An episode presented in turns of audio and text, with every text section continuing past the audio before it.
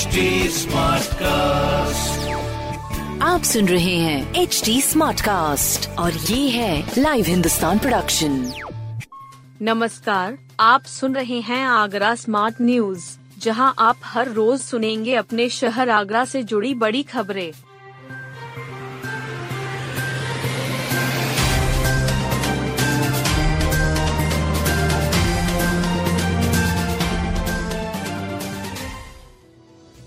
MBBS में असफल छात्रों को मिलेगा एक और मौका।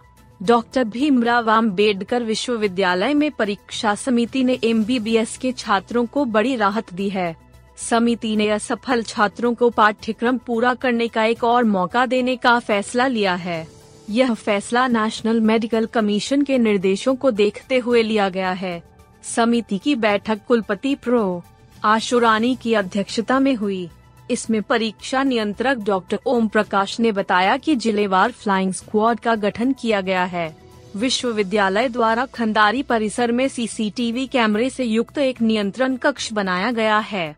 कुछ भी संदेहास्पद होने पर टीम भेजी जाती है। उसकी रिपोर्ट के आधार पर आगे की कार्रवाई की जाती है। बैंक के कर्मचारी ने हड़पी ग्राहकों की किश्त। Bharat financial inclusion limited company IndusInd bank के एक पूर्व कर्मचारी पर गबन का आरोप है। हाथरस के रहने वाले कर्मचारी विवेक कुमार के खिलाफ ट्रांस यमुना थाने में धोखाधड़ी का मुकदमा दर्ज कराया गया है।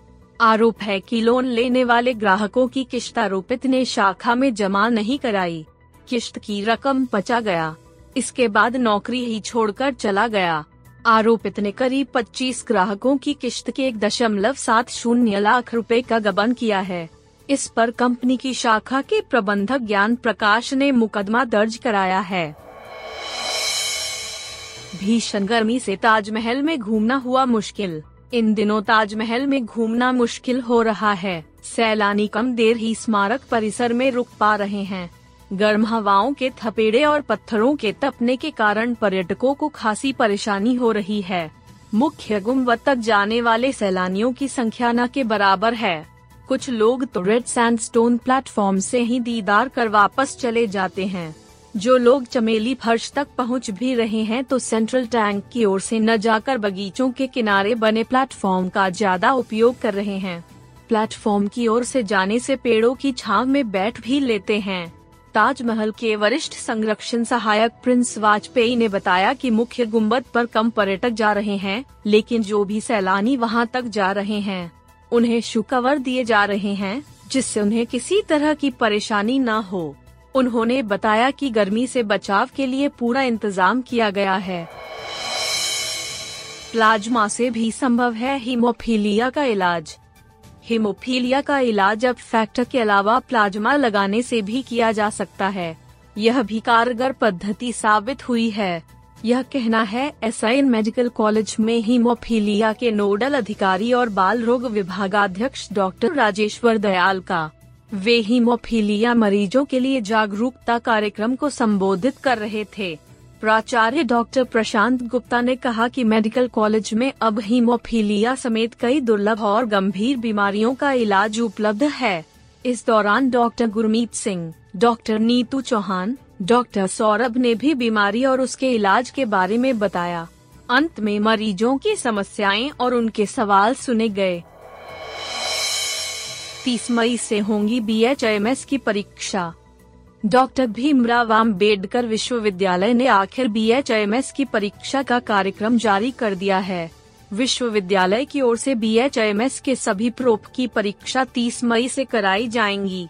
विश्वविद्यालय परीक्षा नियंत्रक डॉक्टर ओम प्रकाश के अनुसार B H M S first prof की परीक्षा 30 मई से शुरू होंगी। पहले दिन एनाटॉमी का पेपर होगा। इसके साथ ही सेकेंड प्रोप की परीक्षा के पहले दिन पैथोलॉजी थर्ड प्रोप में सर्जरी और फोर्थ प्रोप में प्रैक्टिस ऑफ़ मेडिसिन का पेपर होगा। सभी प्रोप की परीक्षा 7 जून को समाप्त होगी।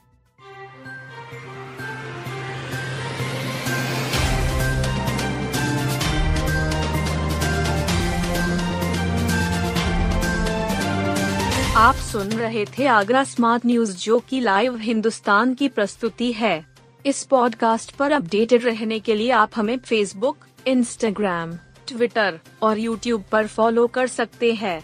हमारा हैंडल है at the rate H T ऐसे और पॉडकास्ट सुनने के लिए लोग ऑन टू www.htsmartcast.com